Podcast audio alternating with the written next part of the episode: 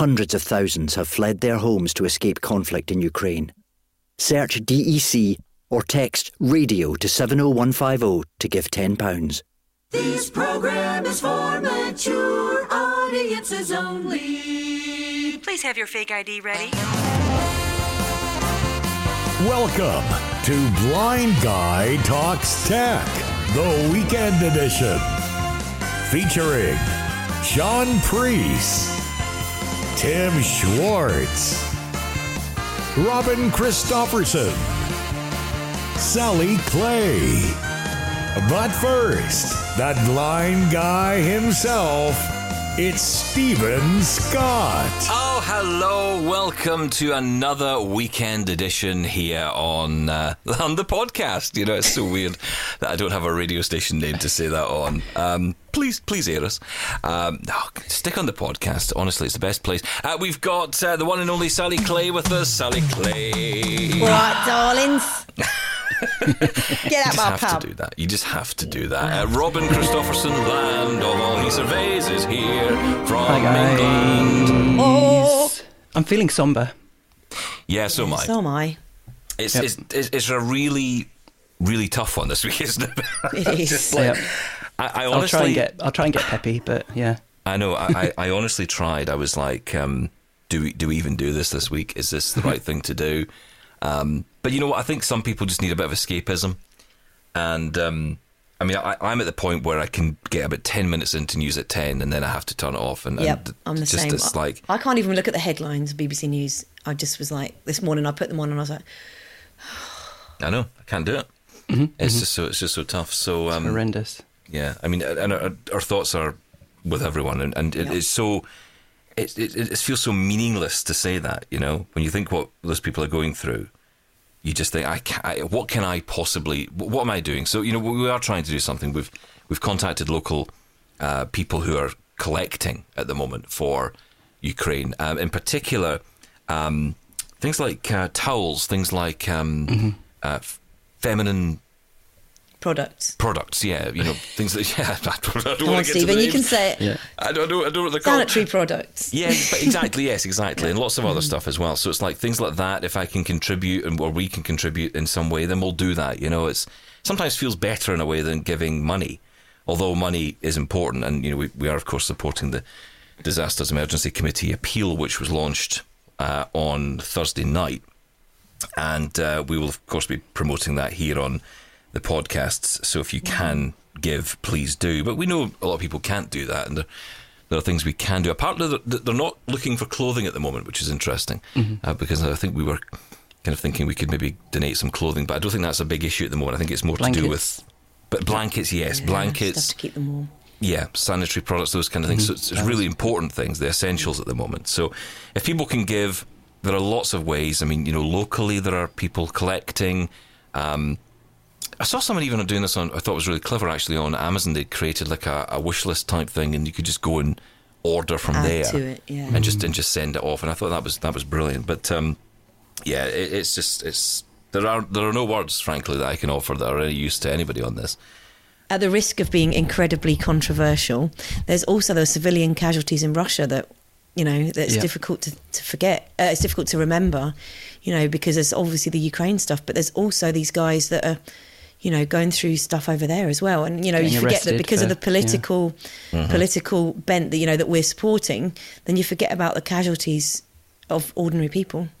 They do ask for this, yeah. Exactly. And, you know, you see, you know, the people who are incredibly brave in Russia who are going out to protest, you know, and they are also taking their lives in their hands doing that because the Russian regime doesn't pay any interest to that.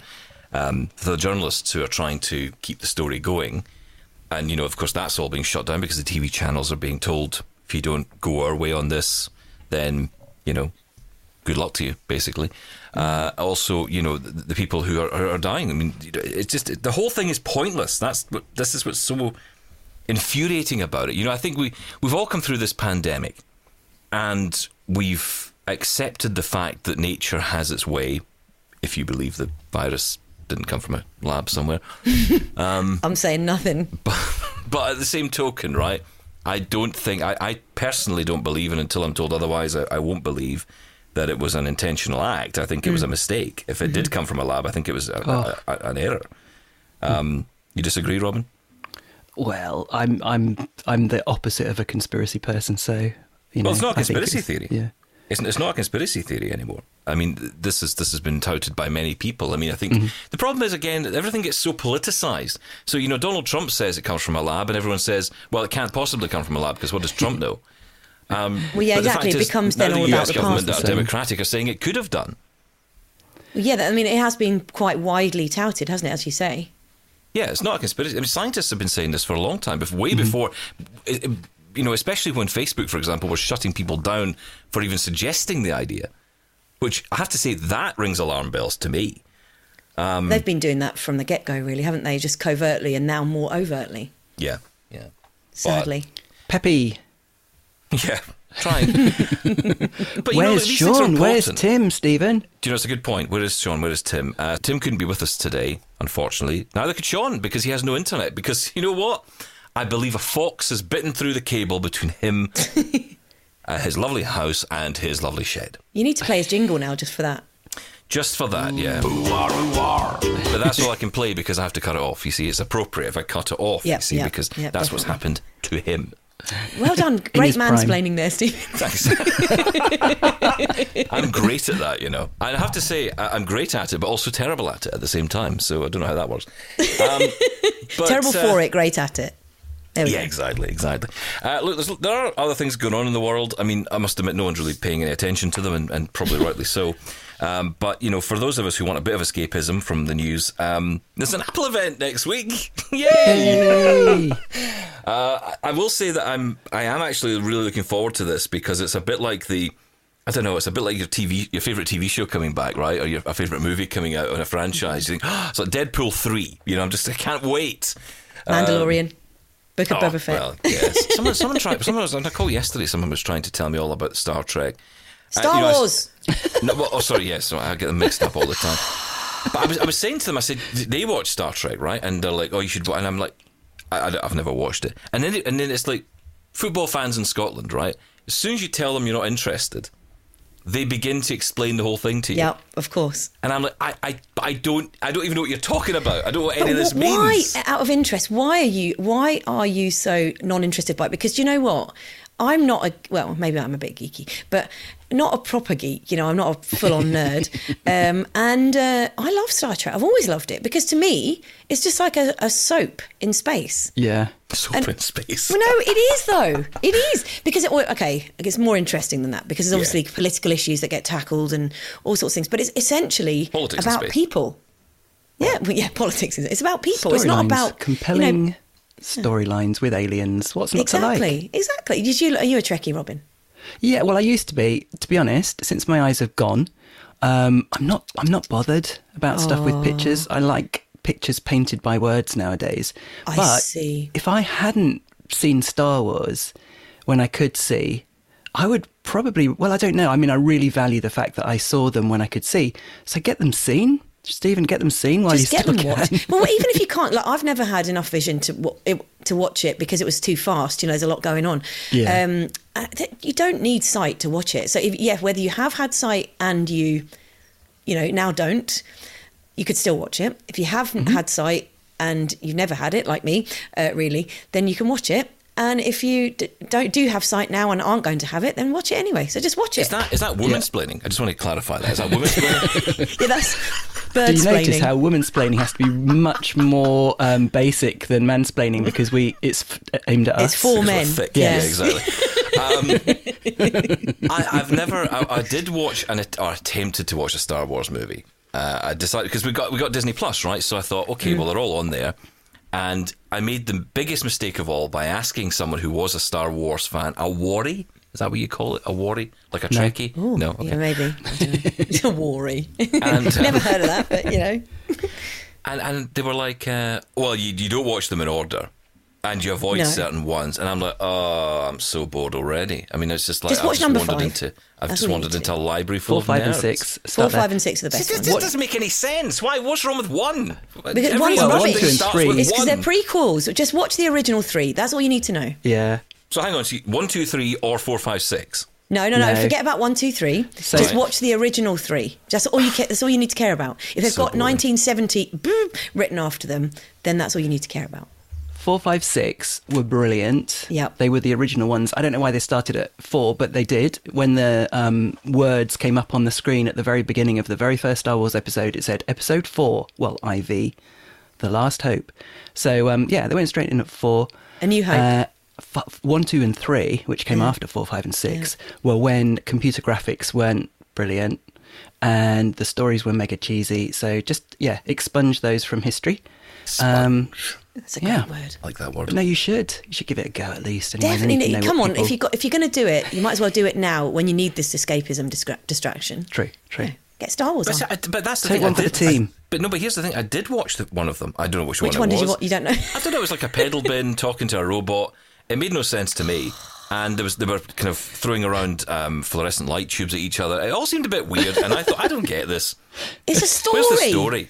Where's the story? What was story? It's a robot talking to a bin. No, you're obviously just neglecting the whole story. Look, turn your eyes off. That's what you need to do, Stephen. Just get the audio described version. Turn your eyes off. So it was my eyes that were getting in the way, right? Yeah, that's what it was. If you just listen to it, it all makes perfect sense. Yeah, exactly. Look, it's a Hive's movie. They've got fluorescent swords. Yeah, to be fair. It's an accessible movie, yeah. It's very good colour contrast, yeah. That's the key. Honestly.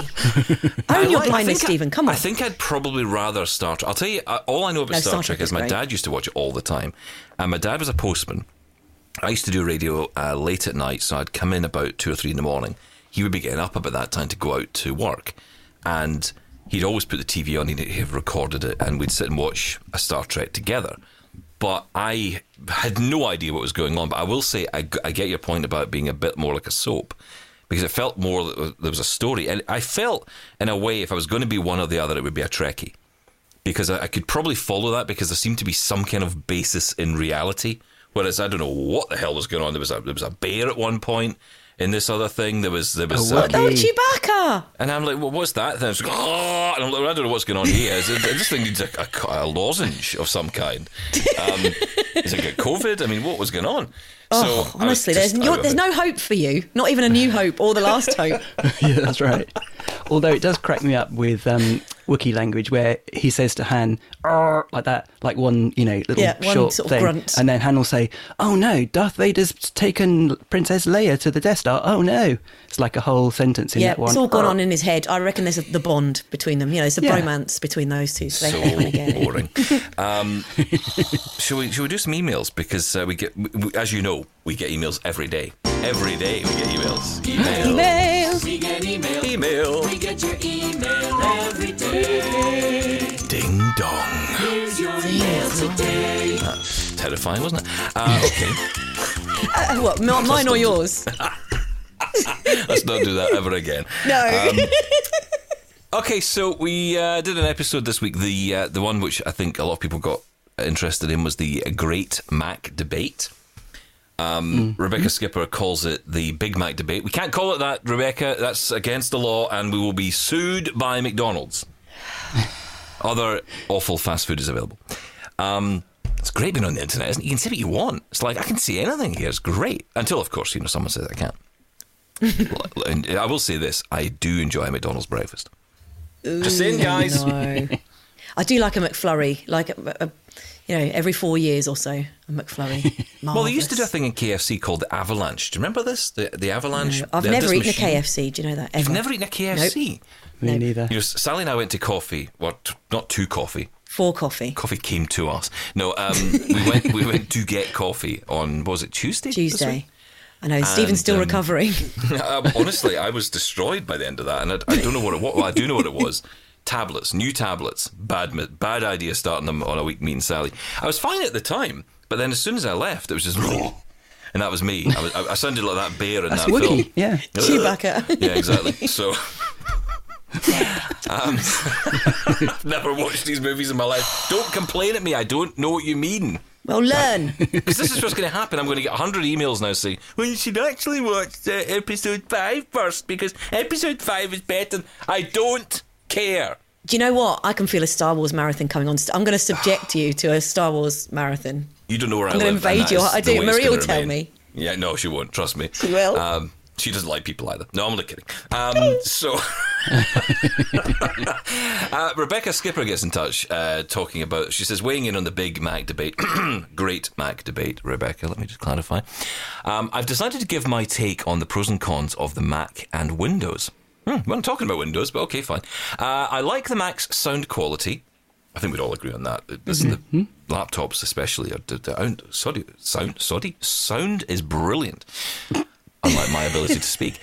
Consistent menu-driven interface. That's a good point. Mm-hmm. Yeah, menus rather than those ribbons, yeah. Yeah, those ribbons annoy me. And if you've got the ribbon, it doesn't matter because you've got that menu at the top. So, and that's always been there. I think that was just, that's fantastic about the Mac. Yep. And also the fact that the screen reader, that it has a screen reader and advanced word processor. And the fact that a screen reader and advanced word processor are included. Yeah, I don't know if that's a... TextEdit's good enough. Yep. Well, yeah. TextEdit, Notepad on the Windows side. I mean, more than you need, I think. I didn't like Notepad. Did you not? Sorry. No, because at least TextEdit has a spell check. You can spell check in TextEdit. You can't on Notepad. True, yeah. Having said that, given what we were talking about the other day, or you guys were talking about the other day on the Great Mac debate, was the not responding pattern of TextEdit, and I found that in particularly in TextEdit, that when you load it up, it just sits there and hangs and does absolutely nothing for hours. So I had to actually download a different one called TextMate to complete a form that I was filling in last week. So now hang on just a sec on that, because I had this problem as well. When you open it up at first, it takes you to that new document window. No. It just said TextEdit not responding. Oh. Literally, that's what it said, and it hung there for hours. I had to turn everything off, and I still haven't learned how to disable apps from a kind of system tray or whatever the equivalent is on the Mac yet. So yeah, I was a bit confused. I had to come and get the guide husband had to come. There's no refunds at the Stephen Scott store. Just to be clear on this, just for legal reasons, there are no refunds available. What about my warranty? What about my extended Starbucks warranties? Satisfaction or your money back guaranteed, but there is an asterisk there. Money back guarantee has now been deleted. Yes, exactly. So Rebecca goes on, she says, I also like integration with iOS. Yeah, I totally agree with that. I think that's the winner, frankly. It's not so much the iOS, it's the fact that you've got FaceTime, you've got iMessage. It's across the platform, universal copy. Oh, yep. Mine doesn't work, never has. Got it on the same network? You definitely on the same network on both? Yeah. Sure? Yeah, I'm in the same house. Yeah, that doesn't mean anything. You could be on 4G on your phone and you could be on... Wi-Fi on the phone. We'll start the drinking game again. Although we could all do with it, I must admit. Yes, I think so.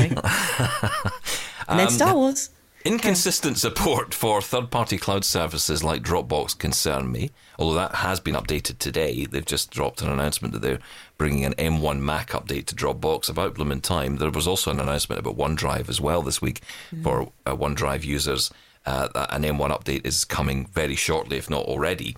So, incidentally, what's the Google Drive support terrible. Like? Is it? No, it's not. It's fine. I mean, it's actually a lot of people are actually very positive about Google Drive. I haven't used it, so I can't say, but I have heard a lot of good things about it, and I think it's got a lot more features than OneDrive might have. I don't know. I mean, I vastly prefer that to Dropbox and OneDrive. Personally, that's just my personal choice. I really, really enjoy Google Drive. Online or just as a. As an app, but online too. Just all of it, the whole thing. Right. There's more space, for nothing. Mm-hmm. I just find it easy to use. I know, I'm a cheapskate. Unashamedly so. I'm English, right? Come on. You're in Scotland now. It's not the English part, it's the Scottish part that's affected you. That's the problem. You come here. Maybe that's what it is. Maybe it's the Glasgow. Yeah, the Glasgow bit has been bitten me. I wouldn't ever think an English person being tight. That's not a thing. Oh, no, they are. Scottish person. Oh, I mean, come on. I think we are. I think English people are tight. I think we pretend that we're not, but I think depends on where you are. North of England, they're not so much, but certainly Southern English. Oh, no, sorry, not spending that. You do hashtag. Where are you tight? No, that's a bad one. Let's not do that. Oh no, bad hashtag, Stephen. Bad hashtag. But yes. Rebecca's concerned about Dropbox, and she says, but that is, of course, Dropbox's responsibility, and you're right. But again, the good news is if you're an M1 Mac owner, you will get an update which will fix it, because there was an issue with the latest update of macOS, which was going to disable some of the APIs that meant that Dropbox wouldn't work properly. And I had this issue where Dropbox has been very flaky for a little while, but I'm holding on to Dropbox because I've got about 18 terabytes on there, so I can't really do much about it. I just find Dropbox so flaky in general for me. I've never enjoyed it at all. Yeah. Well, on Windows, mine's always been rock solid, you know, instantaneous, which and reliable. But yeah, I mean, on the Mac side, it has been a bit less well supported, I think. But yeah, that kernel extension issue. Basically, no third-party apps are allowed into the kernel anymore, so they're having to do it in a different way.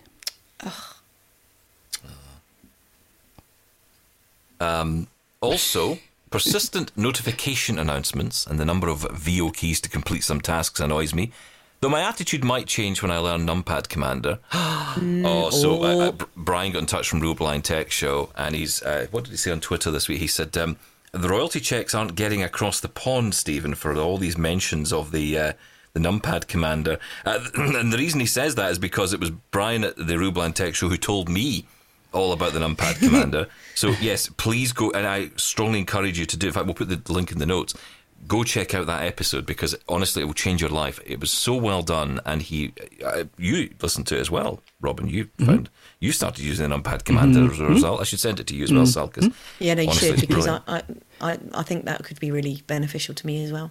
It's just annoying that you can't get a MacBook that's got a numpad in it. You know, it's even the larger ones, a 16-inch. You know, there's a lot of room there. Yeah, just there is, especially on the right of the. I suppose, is that a speaker though on the right of the touchpad? It is, yeah. But I mean, come on, they could slim that down a bit. I mean, the 14-inch has got a smaller speaker, and to be honest, I can't really tell the difference. We were in the Apple Store destroying it, and. Sorry, Glasgow. Yes, I broke it. Destroyed the Glasgow Apple Store. As soon as I started touching things, the security guard came in and said, "What do you want? What are you doing?" I was like, "Sorry." Well, it's because you started picking HomePods off the wall. I did. To be fair, I was picking them up and having a look. But they were actually on the wall, like a display, and she was just falling off. It was hilarious. No, they weren't. I was just leaving it. No, yeah, but they were on the wall. I didn't drop anything. No, they were on the wall, but they're not anymore. No. Someone's job to fix that. But you did have a play around with the 16, and you were quite surprised at the size of this thing. And it's big. It's a beast. It is. I must say, I'm definitely an Air fan rather than a Pro or anything like that. I just find these big, huge bricks just not attractive, not useful, not ergonomic. And just difficult to carry around. Just don't talk about me when I'm in the room, Sal. I mean, I've got a MacBook Pro 16, but it just lives on a laptop stand, and I'm just using a normal, well, not normal, you know, an Apple Magic Extended keyboard. So, but you've got the older version, so it's actually yours is a better size because it's much thinner, whereas the new MacBook Pros are much thicker than that. It's huge. Wow. Yeah, it's more like the old 2015 MacBook Pros, and even before that. I mean, I remember the MacBook. I don't think they were called MacBooks and PowerBooks when they were the big 17-inch models, and they were huge. And it's not dissimilar to that, and the weight as well. I mean, this 14-inch one I've got here it's a bit of a beast. But I do love it. I must say, I do love that machine. It's absolutely brilliant. Does it essentially function as a desktop though? Yes. 14. Yeah. Do you know, I'll be honest, any Mac at this point, even the base level Mac Mini, it's like 699, is going to do you so well. I mean, I don't think most users will need beyond that. And even if you are a power user, I'll give you an example. Mark Aflalo, who I do the TV show with, right? He bought a $21,500, so Canadian dollars, shake that down to whatever it becomes, Mac Pro, the brand new Mac Pro, big, the cheese grater thing that, you know, you got to pay extra for wheels. Was that including the XDR display? Or he didn't buy that. No, he didn't buy that. Wow! One. So that was just the box. Just 21 like 256 gigs of RAM or something. Wow! It was ridiculous. Yeah, it was. I mean, he maxed this thing right out, and he buys himself when it comes out the brand new M1 Mac Mini. Base level 699 or whatever the Canadian equivalent was, and he put them both to the test, and on various video tests the Mac Mini won, like just beat it hands down. Wow. And he's sitting there with his head in his hands going like, are you serious? I just shelled out I've spent all this money, yeah, and this machine that's $699 can do the same job. Now, obviously, there are differences. There are clear differences, and when you get into the nuances of the kind of work, it's like taking something and just rendering it is one thing in Final Cut, but, you know, the actual edit process, there will be some lag or whatever on the way, although not much, not much. And I suppose if you're doing high-powered music stuff as well, you know, like the latency could be an issue. But I don't know what it's like on a Pro or versus a Mini, because I haven't actually tried it yet. I saw someone on a base level Mac Mini. I saw someone put in, I think it was 999 or 200 tracks with, I don't know, like another 100 plugins, and they were running this thing, and it wasn't even like juddering. It was fine. It just was like whatever. And my favorite was someone running Final Cut Pro playing 8K video. And he said, you know, normally if you scrub the video, it will hang. You know, it can't process quickly enough to be able to show you the frames as you go along. This thing was just like, yep, keep it coming. And he said, you know, that would be fine. That would be fine on its own. But he then showed you that behind that app, he was also running Adobe Premiere playing the same video. Whoa. So he had two 8K streams going at the same time, and he was able to scrub, and it was just like, bring it on, man, yeah. It was amazing, absolutely amazing. So, you know, base level Mac Mini, MacBook Air, I don't think you need any more than that. So when I bought the MacBook Pro, if I'm being brutally honest, it was because I just liked the style of it. There's no need I have in the world for this thing. Don't need it. Yep. But I just wanted it. So I'll have it when you've got sick of it. You know, you bought the next thing. I'll have that. You mean next week? Right, okay. Yeah, okay, great. Rebecca goes on to say, the fact that I can use an iPad or iMac and use similar keyboard commands for editing files and browsing the web is another advantage. USB Braille support is great on the Mac. I've been interested to hear other people's views on that. It is also possible to get audio description on the Mac in Amazon Prime, something I am not sure about in Windows. Okay. Windows is still my preferred system at the moment. There are more apps and resources for Windows 10 and 11, and I like the fact that I have at least 3 screen readers at my disposal. Third-party apps are better supported. I can get more done thanks to JAWS support for Google Sheets and MS Word, and I don't have to use as many keys to accomplish simple tasks. There are some unique features available in JAWS for Braille users, such as writing Braille equations in the math editor. NVDA is one of the most responsive screen readers on the market today, and is a great alternative in certain situations. The AMD processor is great, and Windows is more affordable than the Mac. I'd love to install Windows on an M1 Mac and have the best of both worlds on one machine. Which you can I'm do looking that. Forward to that. You can do that at the moment, but it's not very functional, if I'm honest. The Windows on ARM is still under development, really. I was listening to Windows Weekly this week, my go-to PC podcast. Really, really good. And they say, yeah, Windows on ARM is still a work in progress. It hasn't got full, you know, driver support, or the ecosystem isn't fully fleshed out. A lot of that's to do with third-party developers as well. But, you know, JAWS sometime this year, hopefully, as we've heard, breaking news on this podcast a couple of weeks ago. So I'm really looking forward to that, because I will, you know, I'm living the dual OS lifestyle. Really, really love it.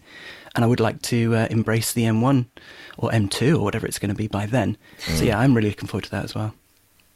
I just wish I could afford both. Because that's ultimately the clincher for me, is like, can I afford a dual system lifestyle? It's sad that you need it, though, isn't it? You know? I know, it is. Because we kind of do. We kind of do need both. Yeah. And it's like one of those things, I mean, that was... The interesting thing about the Great Mac debate that we had was that in the end result, I think we came to the conclusion that the best thing to do is buy an iPhone. For a lot of people, it was just enough. The phone itself did everything you needed, you know? But it depends on... It's like we said before, I think, or we said copious amounts of times on this podcast, that, you know, it's the functionality at work versus home use. And it is a massive difference, because I've used my iPhone for years and years and years, and it's been totally fine. But as soon as I wanted to use anything for education or for work-related stuff, then forget it, because it's not going to work. Yeah. I want to also say hello, and thank you to Rebecca for that email. Ril Woolno, I think that's how we pronounce it. Apologies if I've got that wrong, but Ril Woolno says, hello, I listened with interest to your most recent show. I've used Windows since 3.1, and I've struggled to learn the Mac. I was about to throw in the towel when I got a new iPhone and needed to flash it. I messed up the setup while my old phone was no longer functional. Family was not available to drive to the Apple Store for help, so despite the real problems that you identified with VoiceOver, I think your comparison to Windows was flawed. The equivalent screen reader is Narrator, not JAWS or NVDA. These don't work out of the box. They need to be installed afterwards. In the case of JAWS, this is an expensive alternative. I am an every week user of NVDA, but I truthfully would like it if Narrator and I were good friends. Keep up the good work, and don't believe Robin and Sean when they tell you I am a small seaside town. Stay well. Real. Yeah, so Ril's a big supporter of the Echo Show podcast. You know, she's a regular, you know, she emails in regularly and gives some brilliant tips and suggestions. So, hi, Ril, big shout out. But yeah, she isn't a seaside town in Wales. No. Just saying. Are we absolutely certain on that? I think so. Okay, fine. Okay, so we got an email in from Greg this week who said, hi, techies, I have two questions, requests and a comment. Right, okay. Settle in. Being largely anti-social media since its inception, I've never learned anything about it, but as many organisations and companies no longer provide email contact information, I'm seeking a guide to Twitter that is old as dirt blind geezer can make sense of. Okay, at this and hashtag that, and maybe what app on PC and iPhone are worth learning. Okay, we'll come back to that in a second. Any recommendations for a quick start guide or any interest in doing an episode on Twitter? Yeah, I think we can do that. I think that sounds like a great idea. I'd like that. Yeah, yeah. Well, it's, I think at the moment for me, on the PC side, TW Blue and Tweezcake. I haven't tried Tweezcake. I tend to stick to TW Blue on the PC. On the Mac, it's... What's the new one that's out? Is it? I keep getting mixed up with this name. There's a new one that everyone's talking about at the minute, and the name escapes me. It's that's it. Spring. This is a new app you can download for iPhone, for iPad, and also for the Mac. I think if you buy it, it covers all devices. I think it was $8.99 I paid for it, and that covered everything. That is a great Twitter client, fully accessible, very similar to Twitterific, but a little bit more accessible than Twitterific on the Mac side. But what is also good is it has that syncing across all the devices. So if you start reading Twitter on one, it picks up on the other one. So yeah, that's a good one on the Mac and the iPhone. Android, good luck. Twitterific's good on the iPhone too.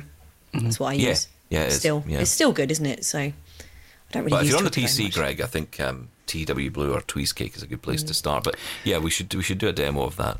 We'll get Sean to do it because he's never do. He didn't turn up this week, so oh no, nobody did. That's his punishment. The stalwarts are here. Exactly.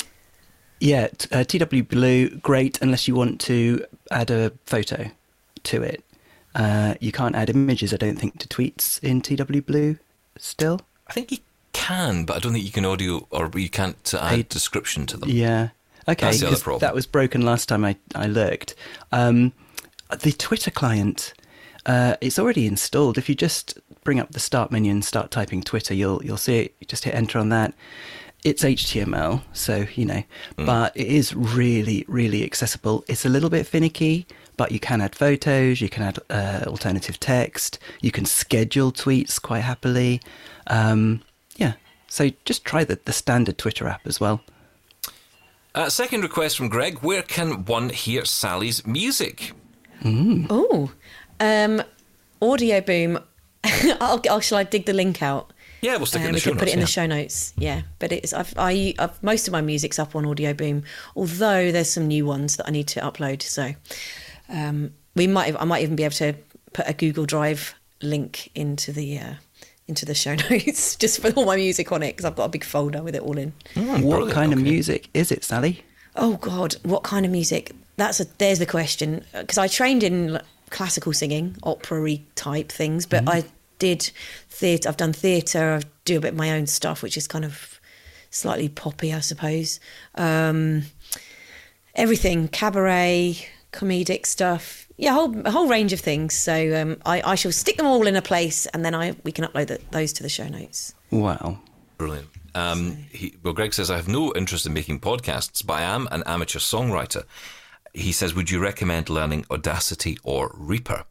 Well, I think it's fair to say we're all Audacity people here. Maybe with you exception, Sal, because I think you're kind of in the middle at the moment. Well, I haven't learnt Reaper yet, so it depends on how frustrating I find Reaper. Maybe I could talk about that once I've done it, because at the moment Audacity is, I've used that for years and it's not a problem. On the Reaper on the Mac, have not even touched, so I wouldn't like to comment. Well, he says, I found training materials for blind Reaper users, but outside of Sean's outstanding tutorial on Blind Guy Talks Tech, not a whole lot on Audacity. Thank you for your advice, he says. And regarding specialised or mainstream tech, our hot topic at the beginning of the week, this is my hot button issue, says Greg. The correct answer is both. The sad reality is that the argument that it should be mainstream only has resulted in some very valuable specialised tech disappearing. The price argument is unfortunate. Companies argue cost all the time to provide or not provide accessibility, and it is unacceptable. Society has an obligation to not use cost as an excuse to keep us from having the tools we need to live full and useful lives. The ID Mate, for example, is no longer being made. A smartphone does not even come close to the ID Mate, but it is a casualty of government agencies thinking an iPhone app will sort of do the same job. Efficiency and the need to be competitive in work doesn't matter if they can save a few bucks, right? This is why I get upset when people suggest the iPhone is all they need. It may be all you need, but that thought process is hurting the community, actually giving us less choice instead of more. On this note, PC versus Mac, well, the Mac is a nightmare if you're trying to connect to specialised devices or even an Android device, and Macs limit you to the configurations that Apple makes available. The Mac makes a nice expensive toy if you want one, but a PC can be or do anything if you set it up right and configure it for the jobs you want it to do. There is nothing you can do on a Mac that you can't do on a PC, but there are many, many things you can't do on a Mac that is easy to do on a PC. Very, very insightful as always, Greg. I do like your emails. Keep them coming. Yeah, well, I think we can all agree on a lot of that, right? I mean, that's the thing. It's you know, when we get into the whole specialist versus mainstream thing, I mean, it's very, very interesting. Rebecca also picked up on that this week. She says, I want to point out that the blind shell phone is still being supported in many ways. I find it much easier to save MP3 or MP4 files to my Victor Reader stream, though I also know how to save these files to Dropbox on my phone. I tend to use the device that helps me complete a task with ease.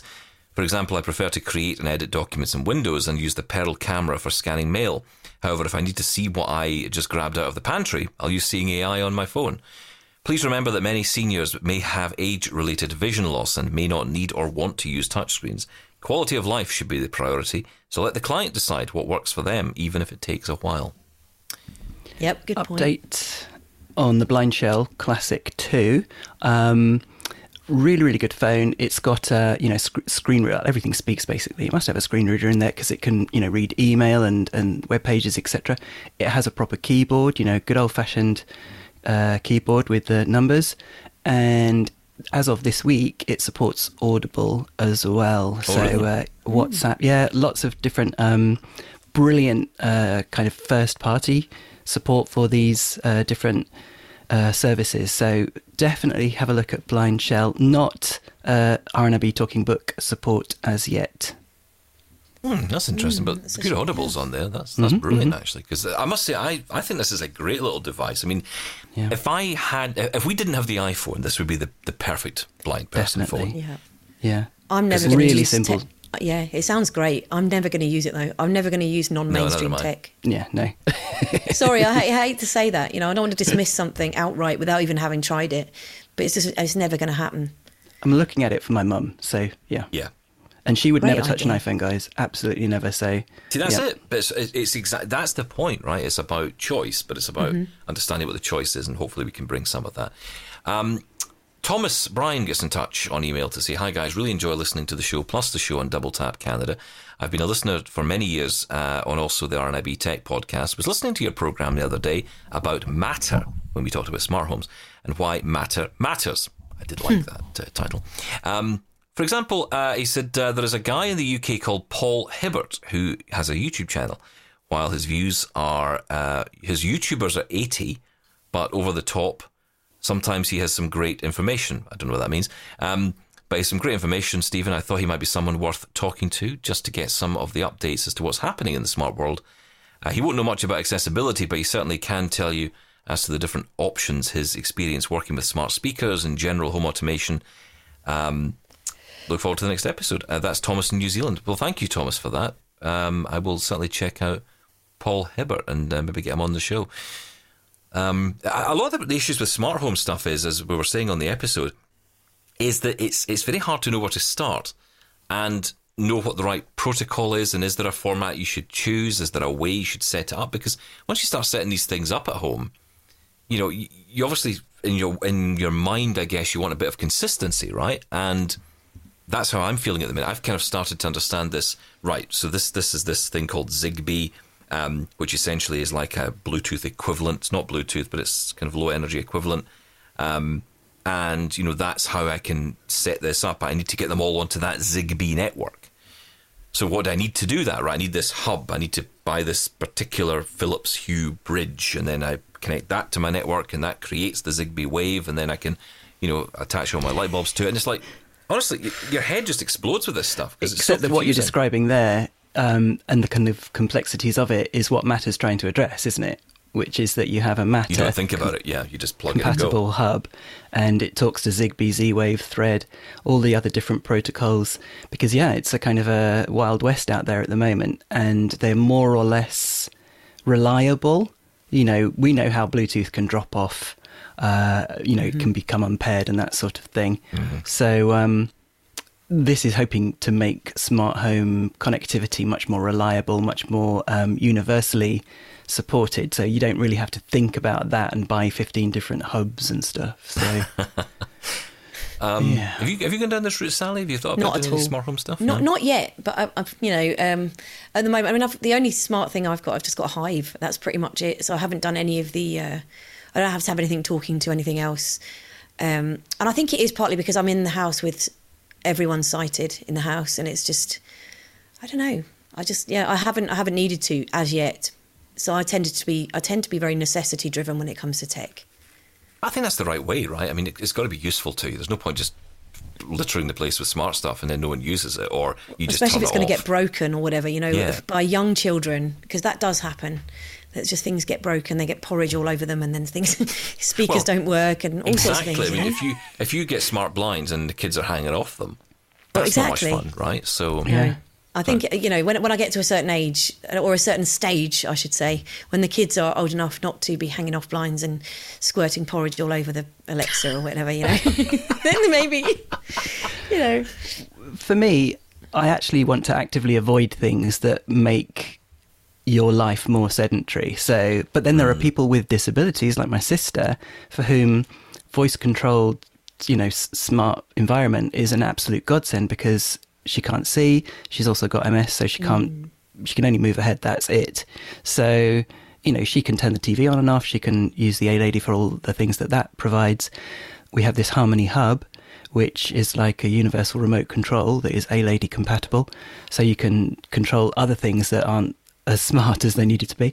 So, yeah, but when it comes to, you know, a smart lock for your front door, smart lights, all that sort of thing, I'd want to make sure that I always had a product that defaulted to working if the you know, Wi-Fi was out or whatever, because you wouldn't want your door to suddenly unlock, you know, or not let you in, you know, if you couldn't use a key as well as the smart lock, or lights, you know, just like yours that you were talking about the other day, you know, you can turn them on and off at the wall. That'll always work, regardless of how finicky maybe the connection is, or the Wi-Fi's gone down or whatever. Unlike my friend who did this, and he replaced all his light switches with smart light switches. Now that to me is a big no-no, because in the case of his network going down, even the light switches won't work. So that's not, because they're all like touchscreen light. I mean, I wouldn't. He's sighted, so I'm not even interested in that. But bulbs, yes, but not the switches. Leave the original switches that they are. Plus, my wife would go crazy because you know, it's got to be right for everybody in the home. It can't just be good for me. I'm a geek, right? But my wife isn't, so she's not going to be very appreciative if suddenly the lights don't work. And your wall switches still work, don't they? They do, and you know, but also the one feature that I brought in. Well, I think a couple of features I brought in. One, our first was the Hive as well. That was our first smart thing in the house, and I remember after that connecting it to Lady A, and you know, the amount of times I'd say to Lady A, set the heating to 19, and she'd say, yeah, no problem. And I wouldn't believe her, so I'd go and check the boiler. And that's exactly what I had to do with it, because it never did it. No. So, you know, you're always constantly using your phone to check the app or whatever, you know. And definitely on, you know, it's definitely. Yep. We've got a really noisy boiler, so you can always hear it, but it is frustrating. Yeah. But what I've tended to do as well is, again, I try and rely on as fewer devices as possible. So, for example, I use my phone for everything, pretty much, in terms of, you know, to control Hive. I use it to control the, you know, I use it for detecting whether the lights are off. So there's Seeing AI actually has a really great light detector in there, and so I can literally at night go round and it you know, hear the different pitches and just weak the lights off or whatever, you know. And I just find, for me, again, as a parent, just as fewer devices as possible, one you can stick in your pocket, one that won't get porridge all over it, and you don't have to worry about. We're going to be back tomorrow with another podcast. We're doing this 7 days a week now, guys. This is a 7 day week podcast. I know it's the questions that I get asked on a regular basis from everyone okay at home, you know, you're okay with you and your wife, you know, spending a lot of time in this show. Everything's fine, guys. Honestly, everything's fine. I bet she's really happy to get rid of you. She's so pleased. She's got TV to watch. She's got a life to lead. She doesn't care about me. So, you know, it's great. She's just getting on with it. But, we're having a lot of fun here, and we decided we'd go 7 days. So, yeah, we'll be back tomorrow with another weekend edition. We've got more emails to come, and also a very interesting discussion, I think, on learning accessible tech and the frustration that comes with it. We'll get into that on the show tomorrow. But for now, thank you so much for listening. Thank you to you guys. We will all be back, the three of us, tomorrow for another weekend edition. See you then.